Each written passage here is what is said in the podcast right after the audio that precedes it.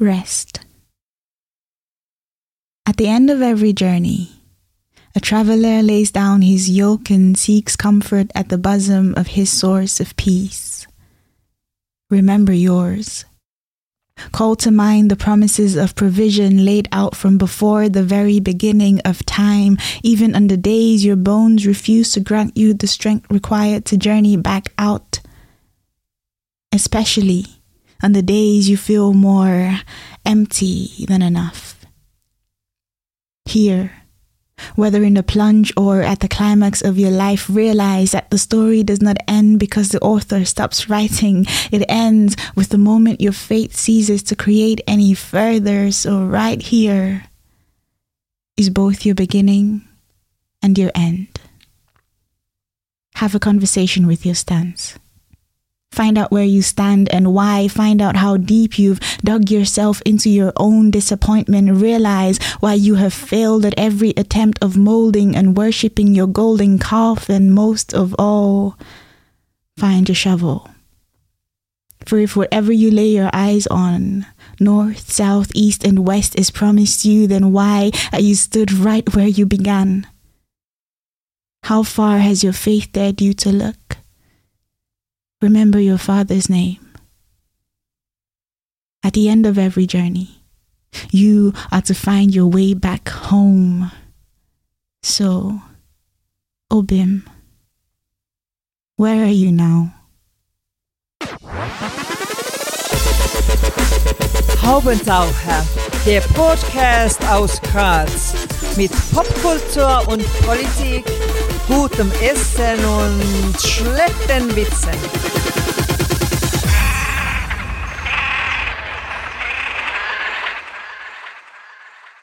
Hier ist der Haubentaucher Podcast. Einmal im Monat oder auch etwas öfter gibt es hier neue Kunst und Kultur und andere Haubentaucher-Themen aus Graz und dem Rest der Welt. Am Mikrofon Wolfgang Kühnelt, heute zu Gast und wir freuen uns sehr. Poetry Slammerin und Dichterin und ich glaube, man kann auch sagen, Aktivistin für eine bessere Welt, Precious Nebedum. Danke fürs Kommen. Danke, dass ich hier sein darf. Sehr gern. Precious, beginnen wir mal nicht mit der Vergangenheit, sondern mit der Gegenwart. Dein wundervoll poetisches Buch Birthmarks ist Ende 22 bei Heimon erschienen. Wie kam es dazu? Wie lange hast du daran gearbeitet? Ähm, also eigentlich habe ich ähm, zuerst eben als Slam-Poetin, als Poetry Slammerin ähm, angefangen. Und es sind auch ziemlich viele Texte davon hier drinnen, also die ich auch auf der Bühne performt habe bisher. Und ich habe sie einfach gesammelt. Also es, es war nicht die ursprüngliche Idee, dass ich daraus ein Buch mache, aber es sind eben einfach so schnell so viele Texte geworden, dass ich mir dachte, nee, ich muss was damit machen.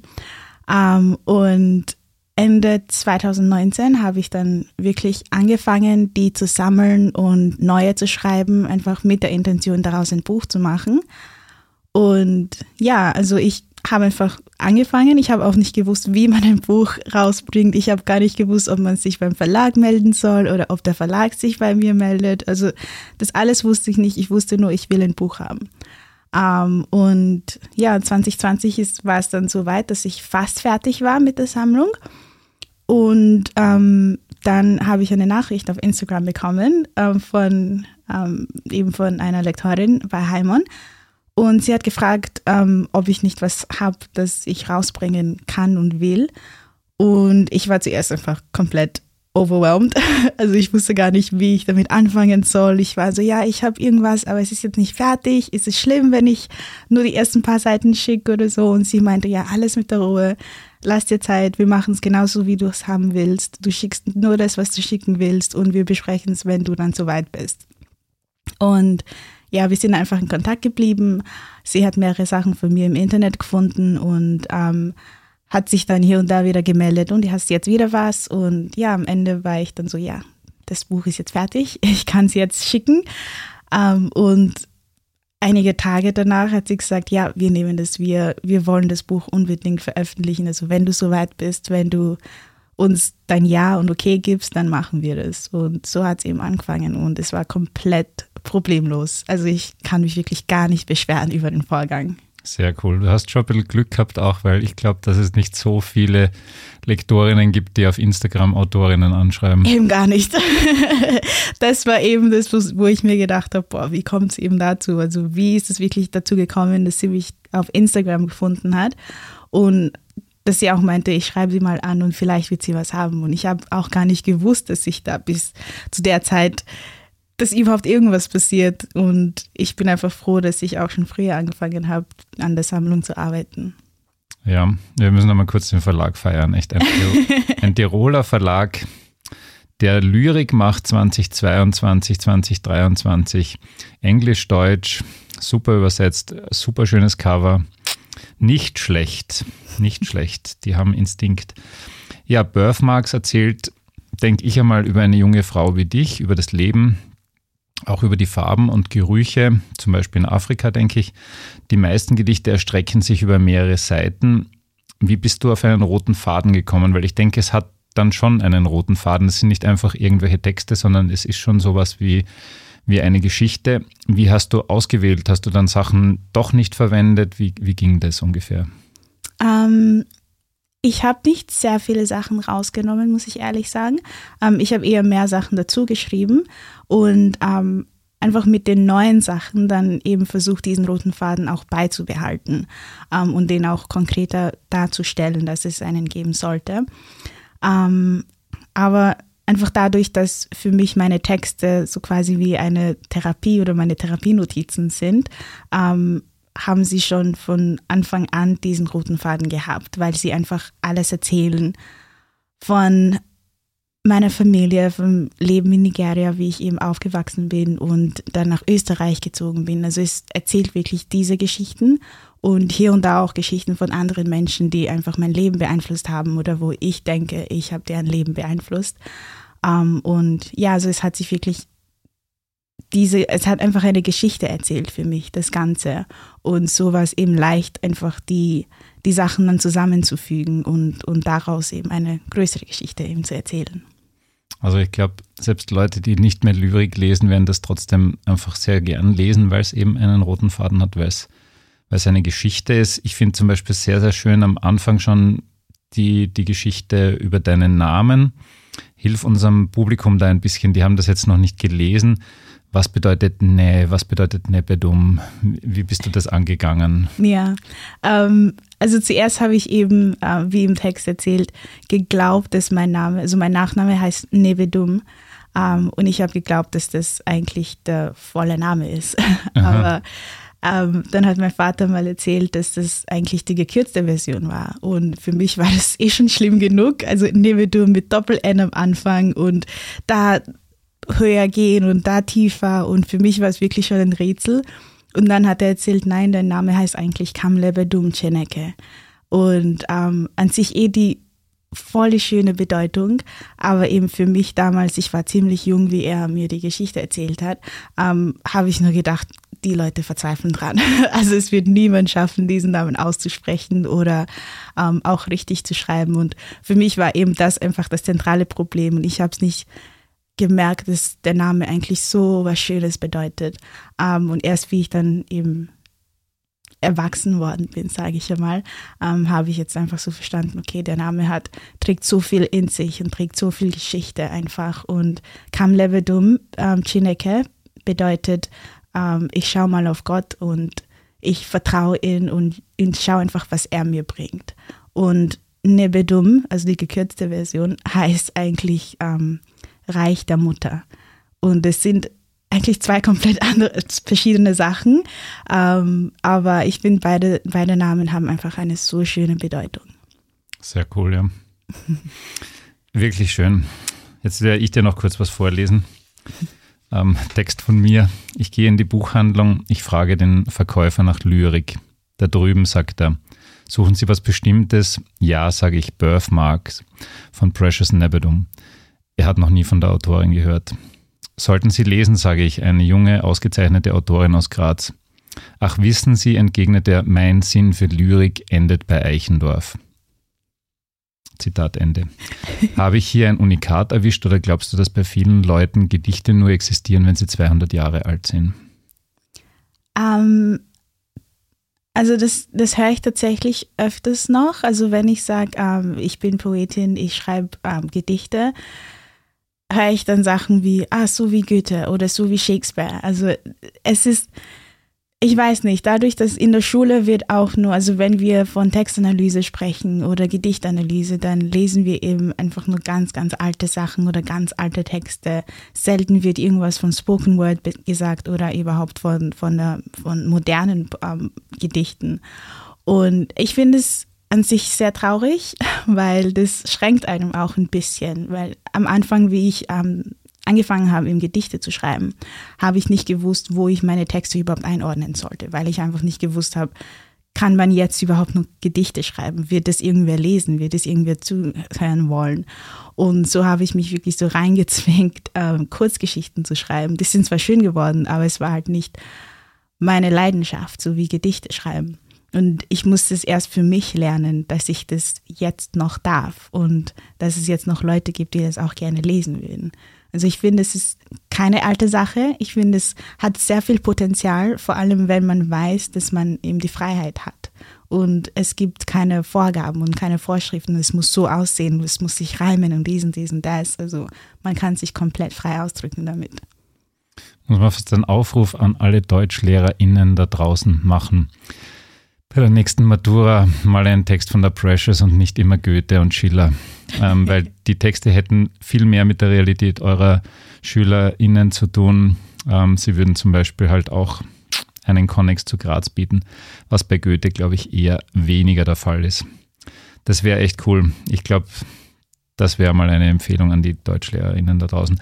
Im Übrigen sicher auch an die EnglischlehrerInnen, weil wie gesagt, die, die äh, Gedichte sind Englisch-Deutsch mit ziemlichem Aufwand auch übersetzt, nämlich nicht nur von dir, sondern von anderen auch. Hast du die ÜbersetzerInnen ausgesucht oder war das der Verlag? Ah, ich habe sie ausgesucht. Also ich habe, ähm, also teilweise habe ich die kurzen äh, Texte auch selber übersetzt.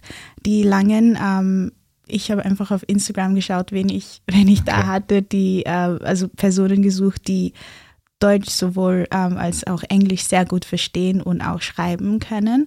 Ähm, und habe einfach herumgefragt und einige haben sich gemeldet und eben ich habe mich dann wirklich auf diese ähm, drei, vier Leute dann äh, ähm, fokussiert. Also ich habe die dann ausgepickt, weil weil ich teilweise schon mit denen gearbeitet habe an anderen ähm, Projekten, an Übersetzungen, ähm, aber auch einfach mein vollstes Vertrauen denen geschenkt habe, weil ich gewusst habe, das, was sie machen, ist, finde ich persönlich richtig cool und sie würden es sehr gut übertragen auch auf mein Buch. Instagram scheint eine gewisse Rolle zu spielen in deiner Kommunikation, muss ich sagen. Auf jeden Fall. Ein Höhepunkt der nächsten Wochen bei dir wird wahrscheinlich dein Auftritt in Berlin, denke ich mir oder? Also ja. wenn ich eine junge Autorin wäre, das wäre schon ziemlich cool.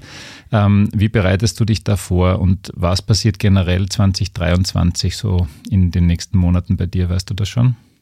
Ähm, ich weiß es ziemlich genau eigentlich, weil die Termine muss man eben ziemlich früh ausmachen. Ähm, eben Berlin in den nächsten Tagen schon eigentlich. Ähm, da trete ich mit einer Freundin auf. Also sie Sie ist quasi die musikalische Begleitung zu meinen Texten. Also wenn ich sie performe, dann sind ähm, da eben einige Texte, die auch gesungen werden oder wo auch musikalische Elemente eingebaut sind. Und das finde ich immer gut, wenn es auch instrumentalisch begleitet wird. Und da ist eben diese eine Freundin ähm, dabei. Und ähm, ja, also ich freue mich riesig auf Berlin. Ich war schon mal in Berlin, aber nicht als Poetin. Und jetzt wäre es endlich mal cool, es von der anderen Seite zu sehen. Aber für die nächsten paar Monate, also ich, ich weiß jetzt, dass ähm, ein Auftritt in Israel auch geplant ist, also von einer Bekannte, die ähm, dort an einer ähm, Uni arbeitet, in Kooperation mit, mit Österreich und Deutschland. Und sie hat mich auch eingeladen zu ihr, dass ich bei, bei der Lehrveranstaltung auch ähm, mitmache und Workshops mache und meine Texte, mein Buch präsentiere. Dann gibt es zwei Literaturfestivals ähm, im Frühjahr und im Sommer die ebenfalls geplant ist, Kultursommer Wien. Also es sind schon einige Termine, die ich jetzt noch ein bisschen konkreter planen muss. Also es gibt auch noch ein Länderbattle oder Städtebattle ähm, in Leipzig. Also es sind wirklich einige Sachen und ich muss jetzt einfach nur konkret sagen, ja, nein, da wird es gehen, da wird es eher schwierig. Also es sind einige Sachen schon geplant cool. und das freut mich. Das wird ein gutes Jahr. Das wird auf jeden Fall. 2022 hast du das Stipendium für innovative Schreibtechniken des Landes Steiermark bekommen. Wie hast du das genutzt und wie würdest du denn deine Schreibtechnik beschreiben?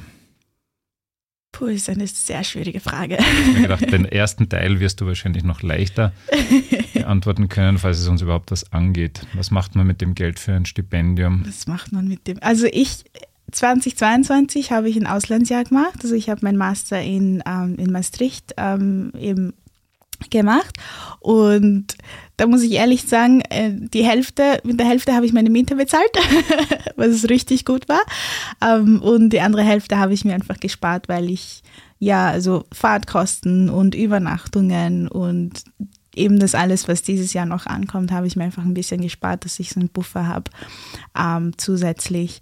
Und was so meine Schreibtechnik, also ich, das finde ich so schwierig, weil ich selber nicht weiß, ähm, wer genau meine Texte inspiriert oder was für Schreibstile ich, mich aneig äh, ich mir aneigne. Ähm, aber bei dir ist der Rhythmus tatsächlich sehr wichtig, oder? Also ich meine, der Fall. ist bei Lyrik immer wichtig, aber ich habe halt das Gefühl, ich weiß nicht, ob du das dann schon singst oder summst oder so, aber es ist wirklich, es ist halt ähm, Spoken Word, es, ist, ja. es kommt halt aus einer Tradition. Ähm, ich habe eben das Gefühl, das ist sehr musikalisch. Ja, ja. ja. Also eine Sache, immer beim Schreiben habe ich mir eben eben wie, wie du schon gesagt hast, ich stelle mir das schon vokal vor, also wie ich das ausspreche ähm, oder wie ich das singe und das schon beim Schreiben. Also nicht erst danach schaue ich dann, wie kommt es auf der Bühne an, sondern wirklich währenddessen. Ähm, ich versuche dann auch ähm, hier und da wie schon gesagt, musikalische Elemente einzubauen, hier und da Gesang, weil ich weiß, dass es auch sehr eintönig sein kann, wenn man einfach nur einen Text quasi vorliest mhm. oder, oder, vorträgt. Ähm, und mit Musik, mit Rhythmus, mit, mit, mit Reimen, dann wird das Ganze schon ein bisschen lebendiger. Also das schaue ich auf jeden Fall immer, weil es mir auch selber Spaß macht, Musik einzubauen.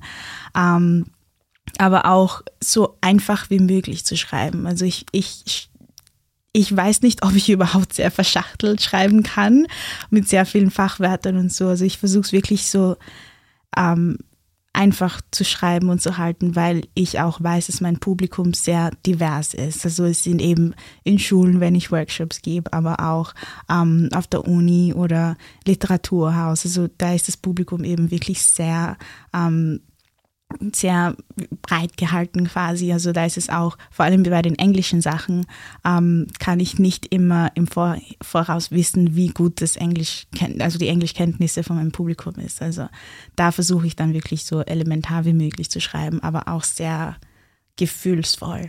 Ähm, ich habe ich, ich hab letztens gehört, dass ich auch sehr viele Geräusche und Bilder einbaue beim Schreiben.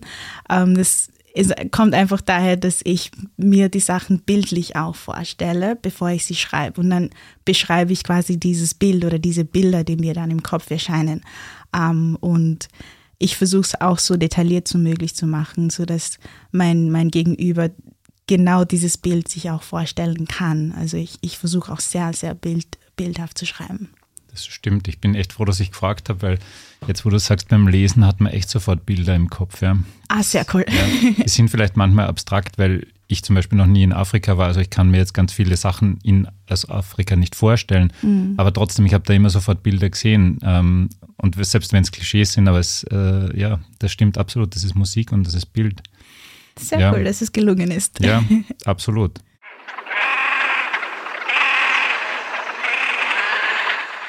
So, wir waren bei 2023, dann waren wir bei 2022, jetzt kommen wir kurz zu 2021. Da gab es in Graz Poesieautomaten, erfunden von Matthias Göritz. Hm. Wie viele Gedichte wurden denn verkauft? Puh, das weiß ich gar nicht. Also die Anzahl weiß ich wirklich gar nicht. Ich weiß nur, dass ich ein paar Mal da war, ähm, also eben bei den Automaten und ich habe all meine Freundinnen hingeschickt, aber so die Zahlen, das habe ich nie wirklich nachgefragt. Aber hast du Reaktionen bekommen, dass dann dich Leute irgendwie angeschrieben haben oder dir erzählt haben, ich habe jetzt ein Gedicht von dir bekommen? Ja, ja, ich habe sogar, ich habe sogar Nachrichten bekommen, dass Leute so oft probiert haben, bis sie eben meinen okay. Text erwischt haben. Das war sehr cool. Cool. Ich glaube 50 Cent pro Gedicht oder so? Ja, genau, okay. genau. Und daraus ist eben auch ein Buch ähm, gemacht worden und das ist sehr, sehr schön geworden, das Buch. Also wirklich sehr cool. 2020, der Exil-Literaturpreis, war das quasi dein Durchbruch außerhalb der Slam-Szene?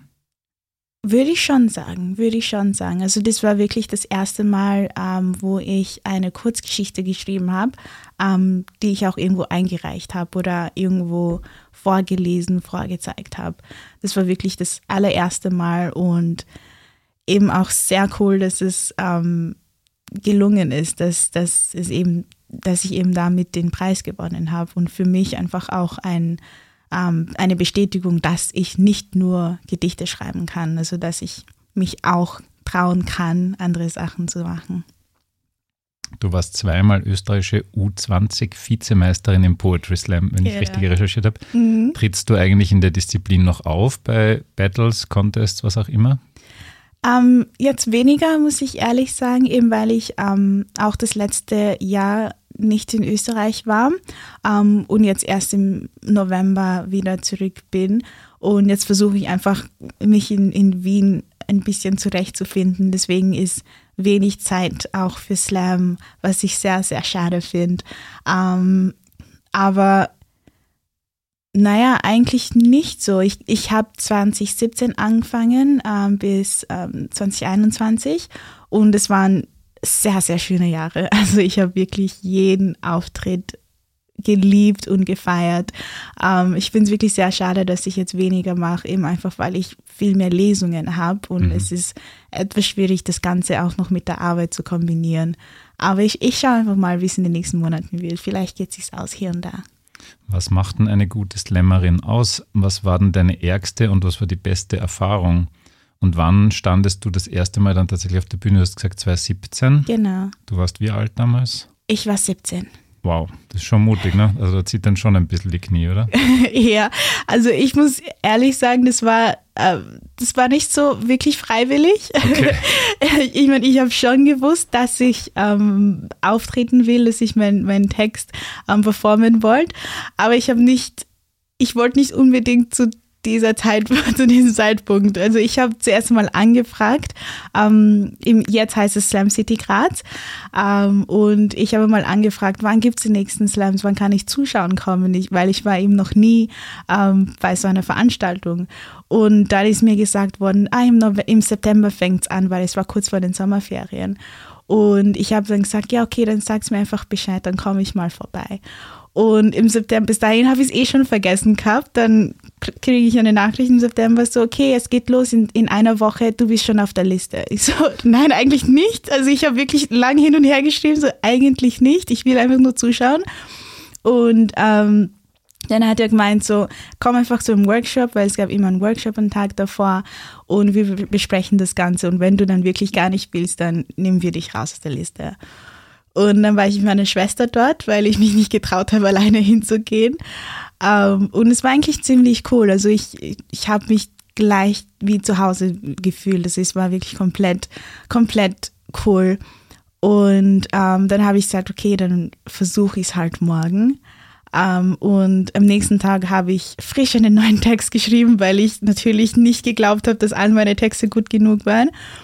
Und ich habe einen neuen Text geschrieben und bin dann auf die Bühne gegangen, habe wirklich von Kopf bis Fuß gezittert.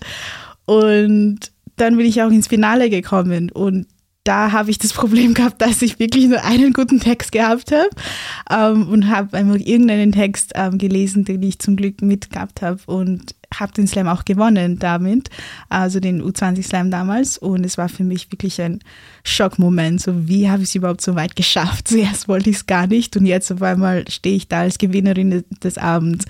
Und damit hat es wirklich angefangen, dass ich von da an gewusst habe, na eigentlich will ich das machen und ja, also es sind, ich kann jetzt nicht sagen, dass irgendwas unangenehm war, so ein Auftreten, weil man fühlt sich wirklich super wohl mhm. mit den Leuten ähm, auch mit den Newcomerinnen, mit, den, mit dem Publikum. Ich meine, hier und da gab es natürlich ein bisschen Diskussionen und so, ja. Aber ich würde jetzt nicht sagen, dass irgendwas unangenehm mhm. war oder so. Und was macht jetzt eine gute Slammerin oder einen guten Slammer aus? Ähm, also einen Spruch, den wir immer gehört und was die äh, Moderatoren immer gesagt haben, ähm, ist, es geht nicht um die Punkte, sondern um den Poeten oder um, um, die Poesie. Also man geht nicht auf der Bühne mit dem, mit dem Gedanken, ich will gewinnen, ich muss gewinnen, sondern du gehst dorthin und denkst dir, ich will meinen Text präsentieren, ich, ich will Spaß haben, ich will das einfach mal ausprobieren. Also es geht wirklich nicht um den Battle, sondern um die Kunst und, und, und um dein Publikum, um eben einfach um deine Kunst und deine Skills und um dich zu verbessern. Und ich glaube, das hilft wirklich sehr, dass man nicht denkt, der nächste Poet ist mein Gegner. Ich muss den besiegen, ich muss, ich muss, ich muss, sondern ich darf hier sein und einfach genießen. Wir bleiben im Jahr 2020. Wir wechseln ein bisschen das Thema und das wird jetzt leider nicht ganz so erfreulich. 2020 war das Jahr der Black Lives Matter Demos. In Graz hast du sie organisiert. Was hast du daraus gelernt? Wie hat sich die Situation für People of Color seither verändert, hoffentlich verbessert in Graz? Was ich daraus gelernt habe, ist, dass wir als Menschen uns gar nicht so voneinander unterscheiden. Also wenn es wirklich wichtig ist, dann kommen wir gern zusammen also wenn ich jetzt an die Zeit zurückdenke, was ich alles an Unterstützung bekommen habe, wo ich einfach gefragt habe, vielleicht hat irgendwer ein Megafon oder ein Mikrofon und es haben sich zehn, zehn Leute gemeldet, so ja, ich habe das oder ja, ich kann das besorgen und ich, ich bin da, ich komme früher, ich helfe da und da und da.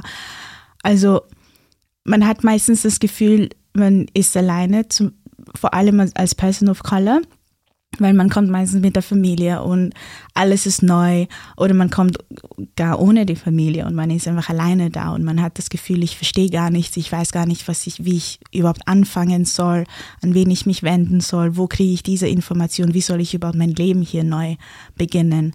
Ähm, und meistens hilft es einfach, wenn, wenn man fragt. Egal wen man fragt, man, man soll einfach den ersten Schritt wagen, wenn meistens kommt es auch zurück.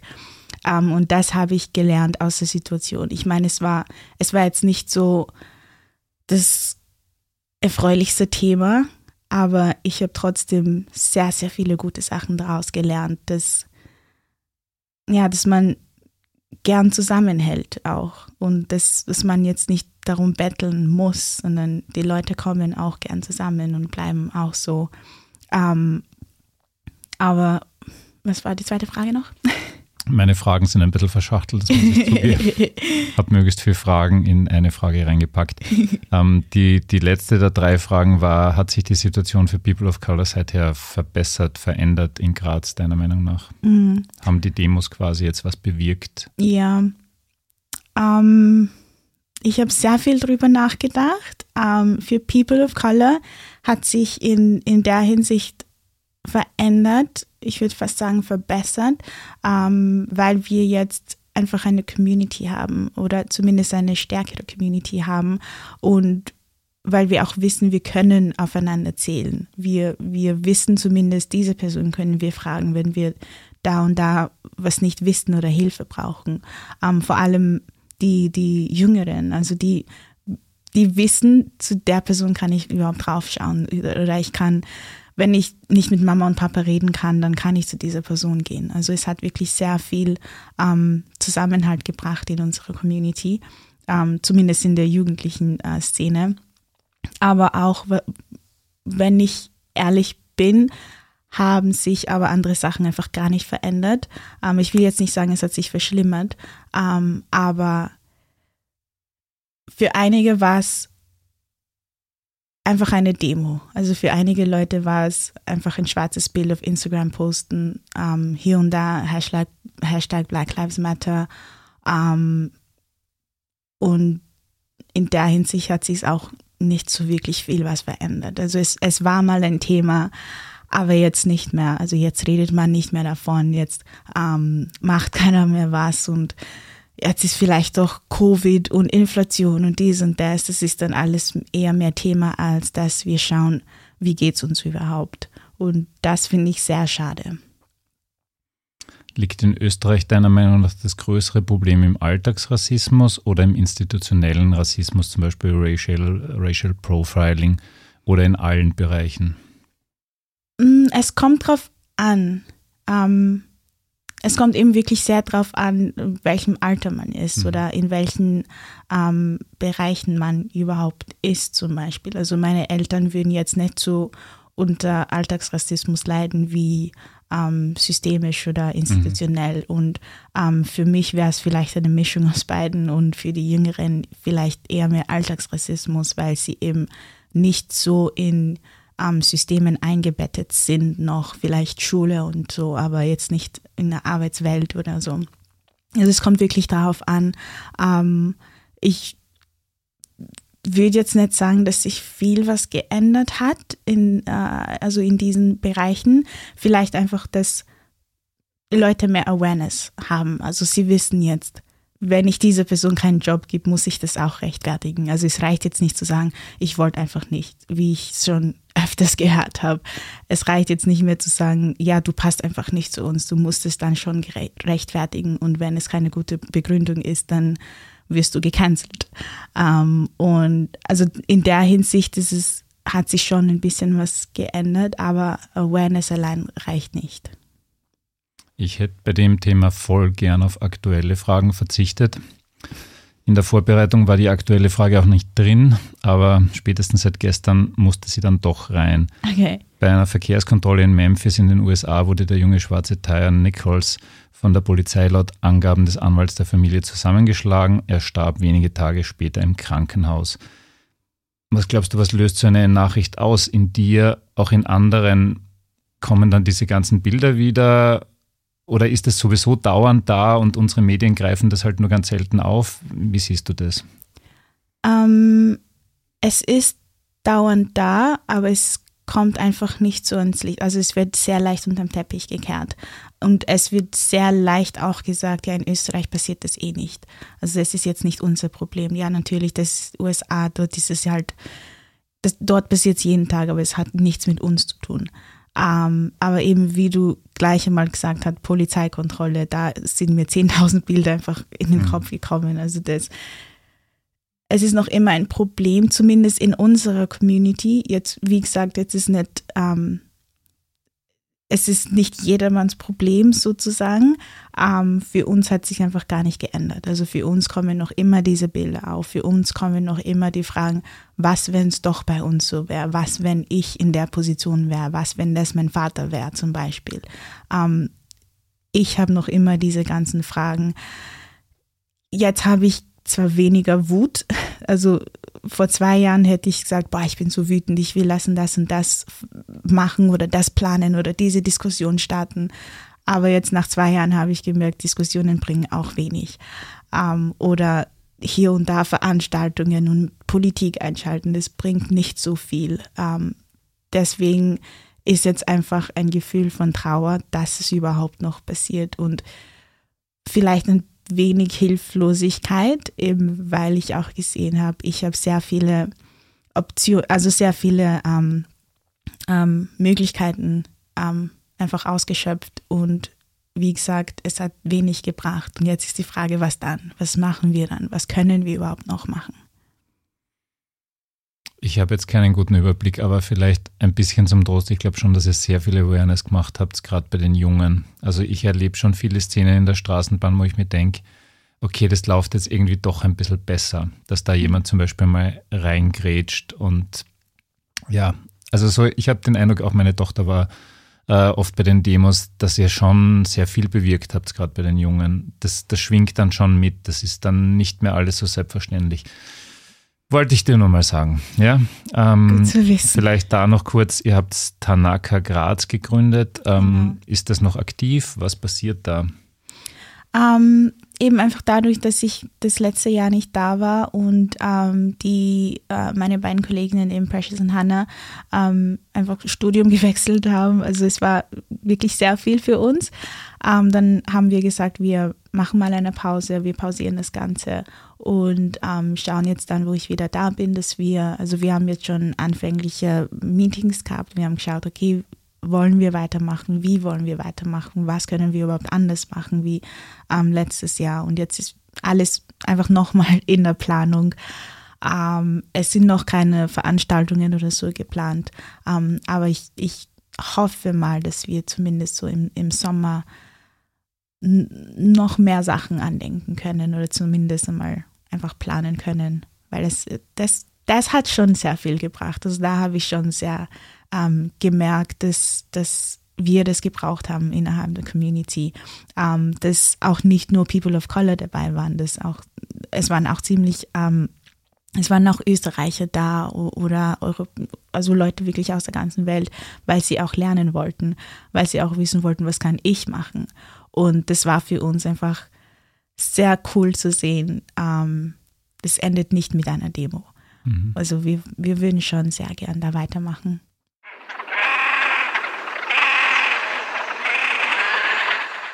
Du lebst an und für sich jetzt in Wien, viel größer und viel bunter als Graz.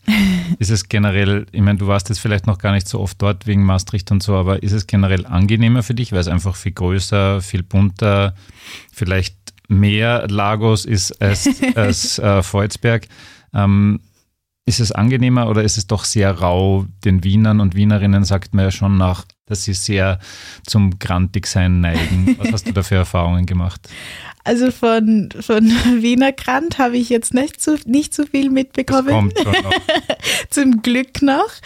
Ähm, aber ich muss schon sagen, jetzt wo ich weg von Graz bin, vermisse ich Graz schon sehr, ähm, weil Graz für mich einfach ein etwas familiäres hatte und ich, ich kenne mich in Graz aus, ich kenne die Leute und das vermisse ich schon sehr in Wien, dass ich einfach von neu anfangen muss. Ich meine, man, man denkt sich vielleicht, okay, das ist jetzt nicht so schlimm, es sind einfach nur zwei, zweieinhalb Stunden entfernt, aber es ist trotzdem einfach eine andere Kultur. Es ist eben, wie du gesagt hast, viel größer, es passieren sehr viele Sachen und jeder ist irgendwie unterwegs und ich habe das Gefühl, ich habe nicht so genug Zeit, um einfach still zu bleiben.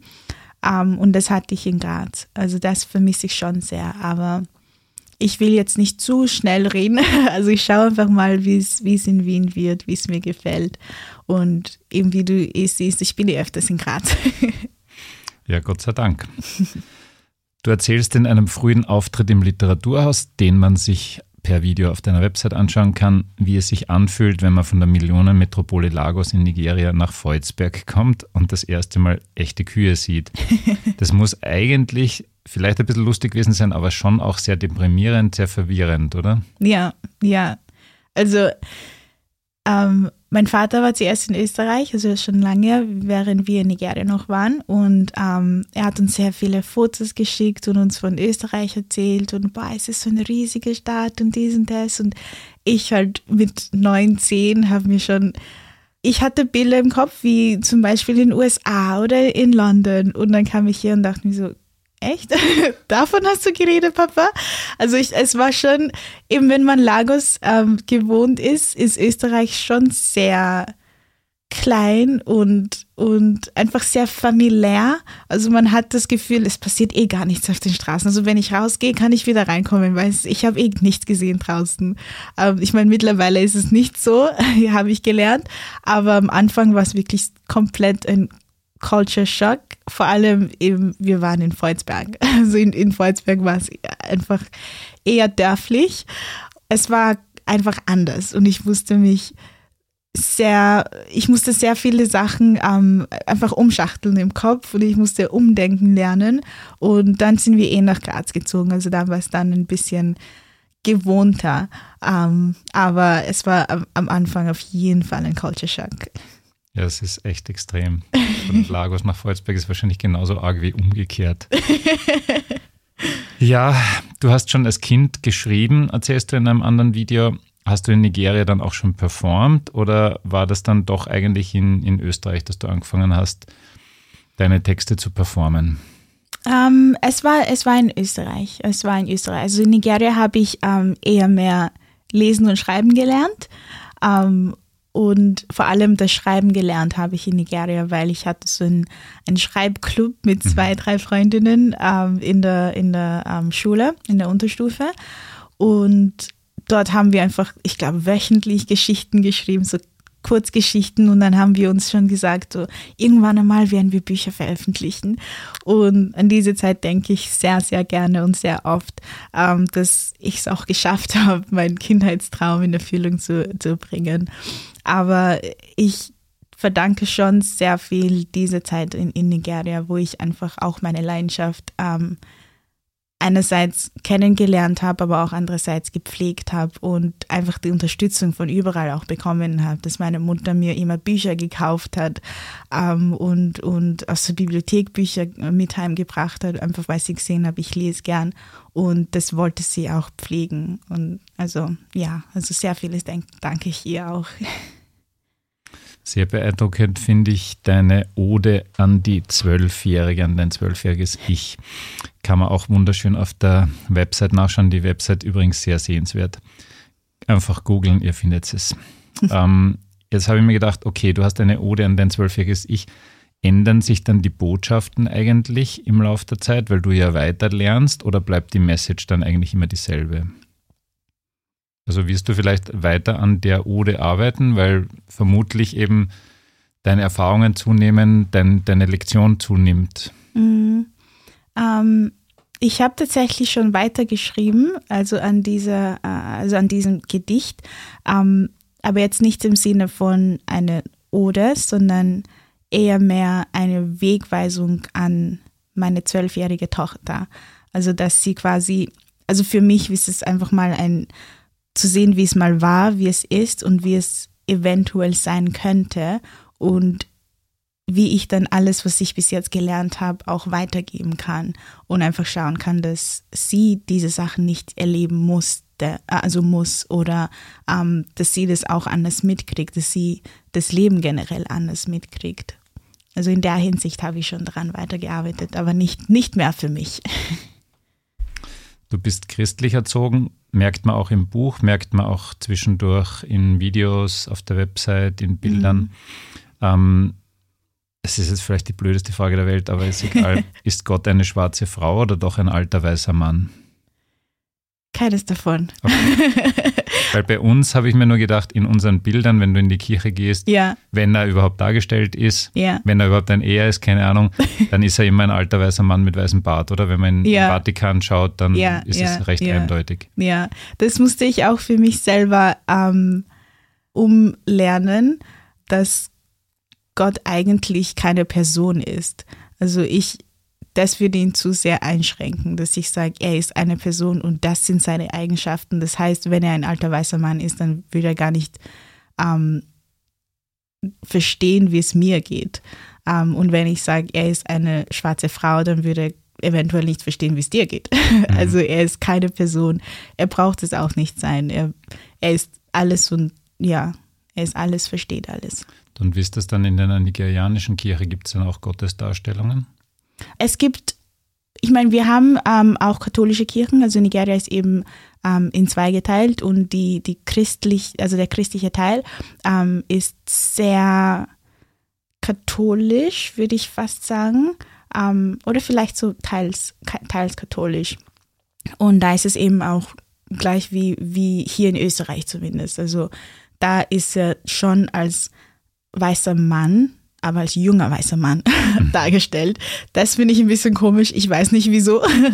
Ähm, also wenn er, wenn er dargestellt ist, dann schon als junger weißer Mann, ähm, weil man eben denkt, in Israel ist man weiß. Ich weiß es mhm. nicht, wie das, woher das kommt. Okay. Ähm, aber in, in den anderen Kirchen ist er gar nicht dargestellt. Also wenn, dann vielleicht nur ein Kreuz, aber nicht als Mensch dargestellt. Also mit dem identifiziere ich mich eher mehr.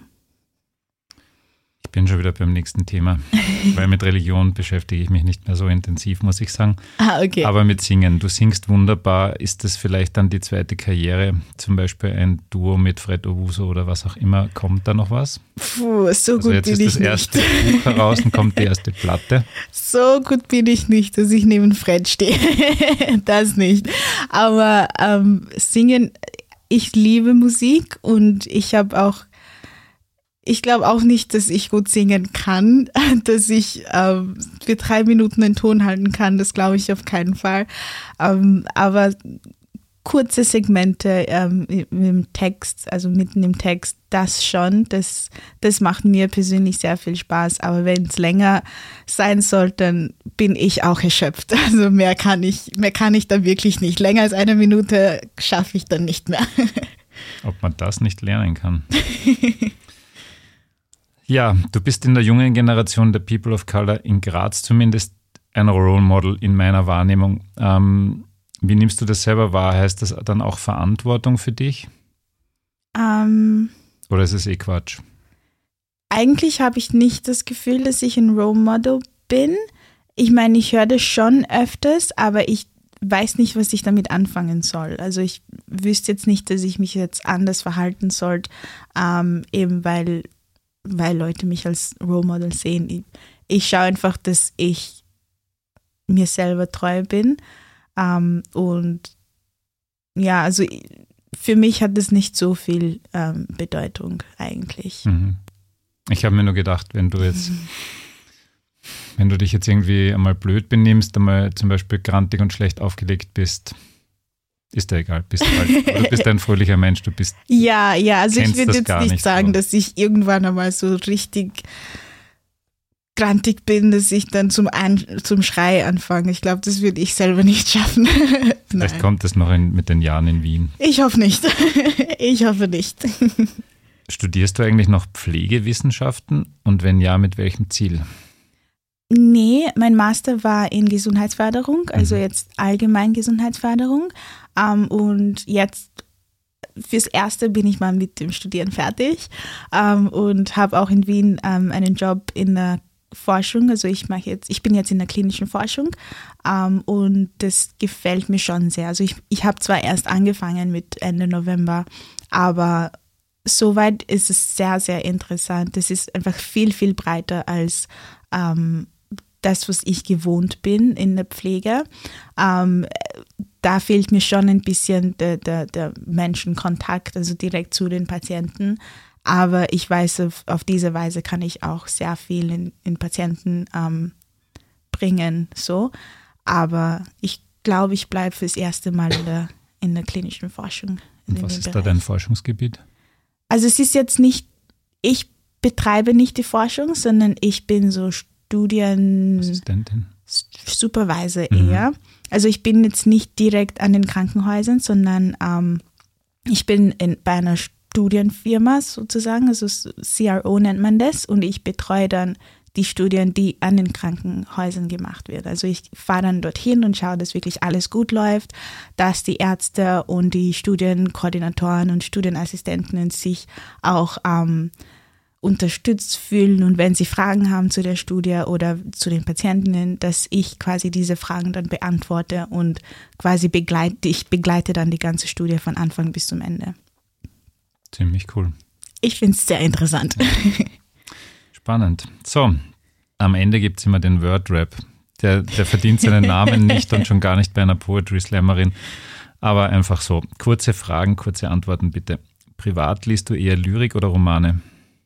Romane. In Graz beim Fortgehen eher Beisel oder Club? Zu Hause. Okay. Ö3 oder FM4? Uh, FM4. In der Stadt Rad, BIM oder E-Scooter? Bus. Mhm. Nach dem Studium Wissenschaft oder Kunst? Kunst. Lieber reich oder berühmt? Reich. Okay, überraschende Antworten. Liebe Precious, vielen herzlichen Dank, dass du da warst. War voll super. Liebe Hörerinnen und Hörer, Birthmarks von der Precious erschienen bei Heimon. Frisch da und bitte unbedingt in der Buchhandlung kaufen mit ganz lieben Grüßen an den Herren mit der Vorliebe äh, für Eichendorf. es gibt, wie gesagt, eine schöne Website von der Precious. Ansonsten danke ich mal für deinen Besuch. Danke, danke schön für die Einladung. Es hat wirklich sehr, sehr viel Spaß gemacht hier. Danke an die Herrschaften von Das Pod für die Produktion. Danke an die Ulla Kurika, die unsere Signation besprochen hat. Und danke an euch, liebe Hörer und Hörerinnen, fürs Durchhalten und fürs nächste Mal einschalten. Danke, bis zum nächsten Mal. Das war der Haubentaucher Podcast. Nächstes Monat gibt es mehr.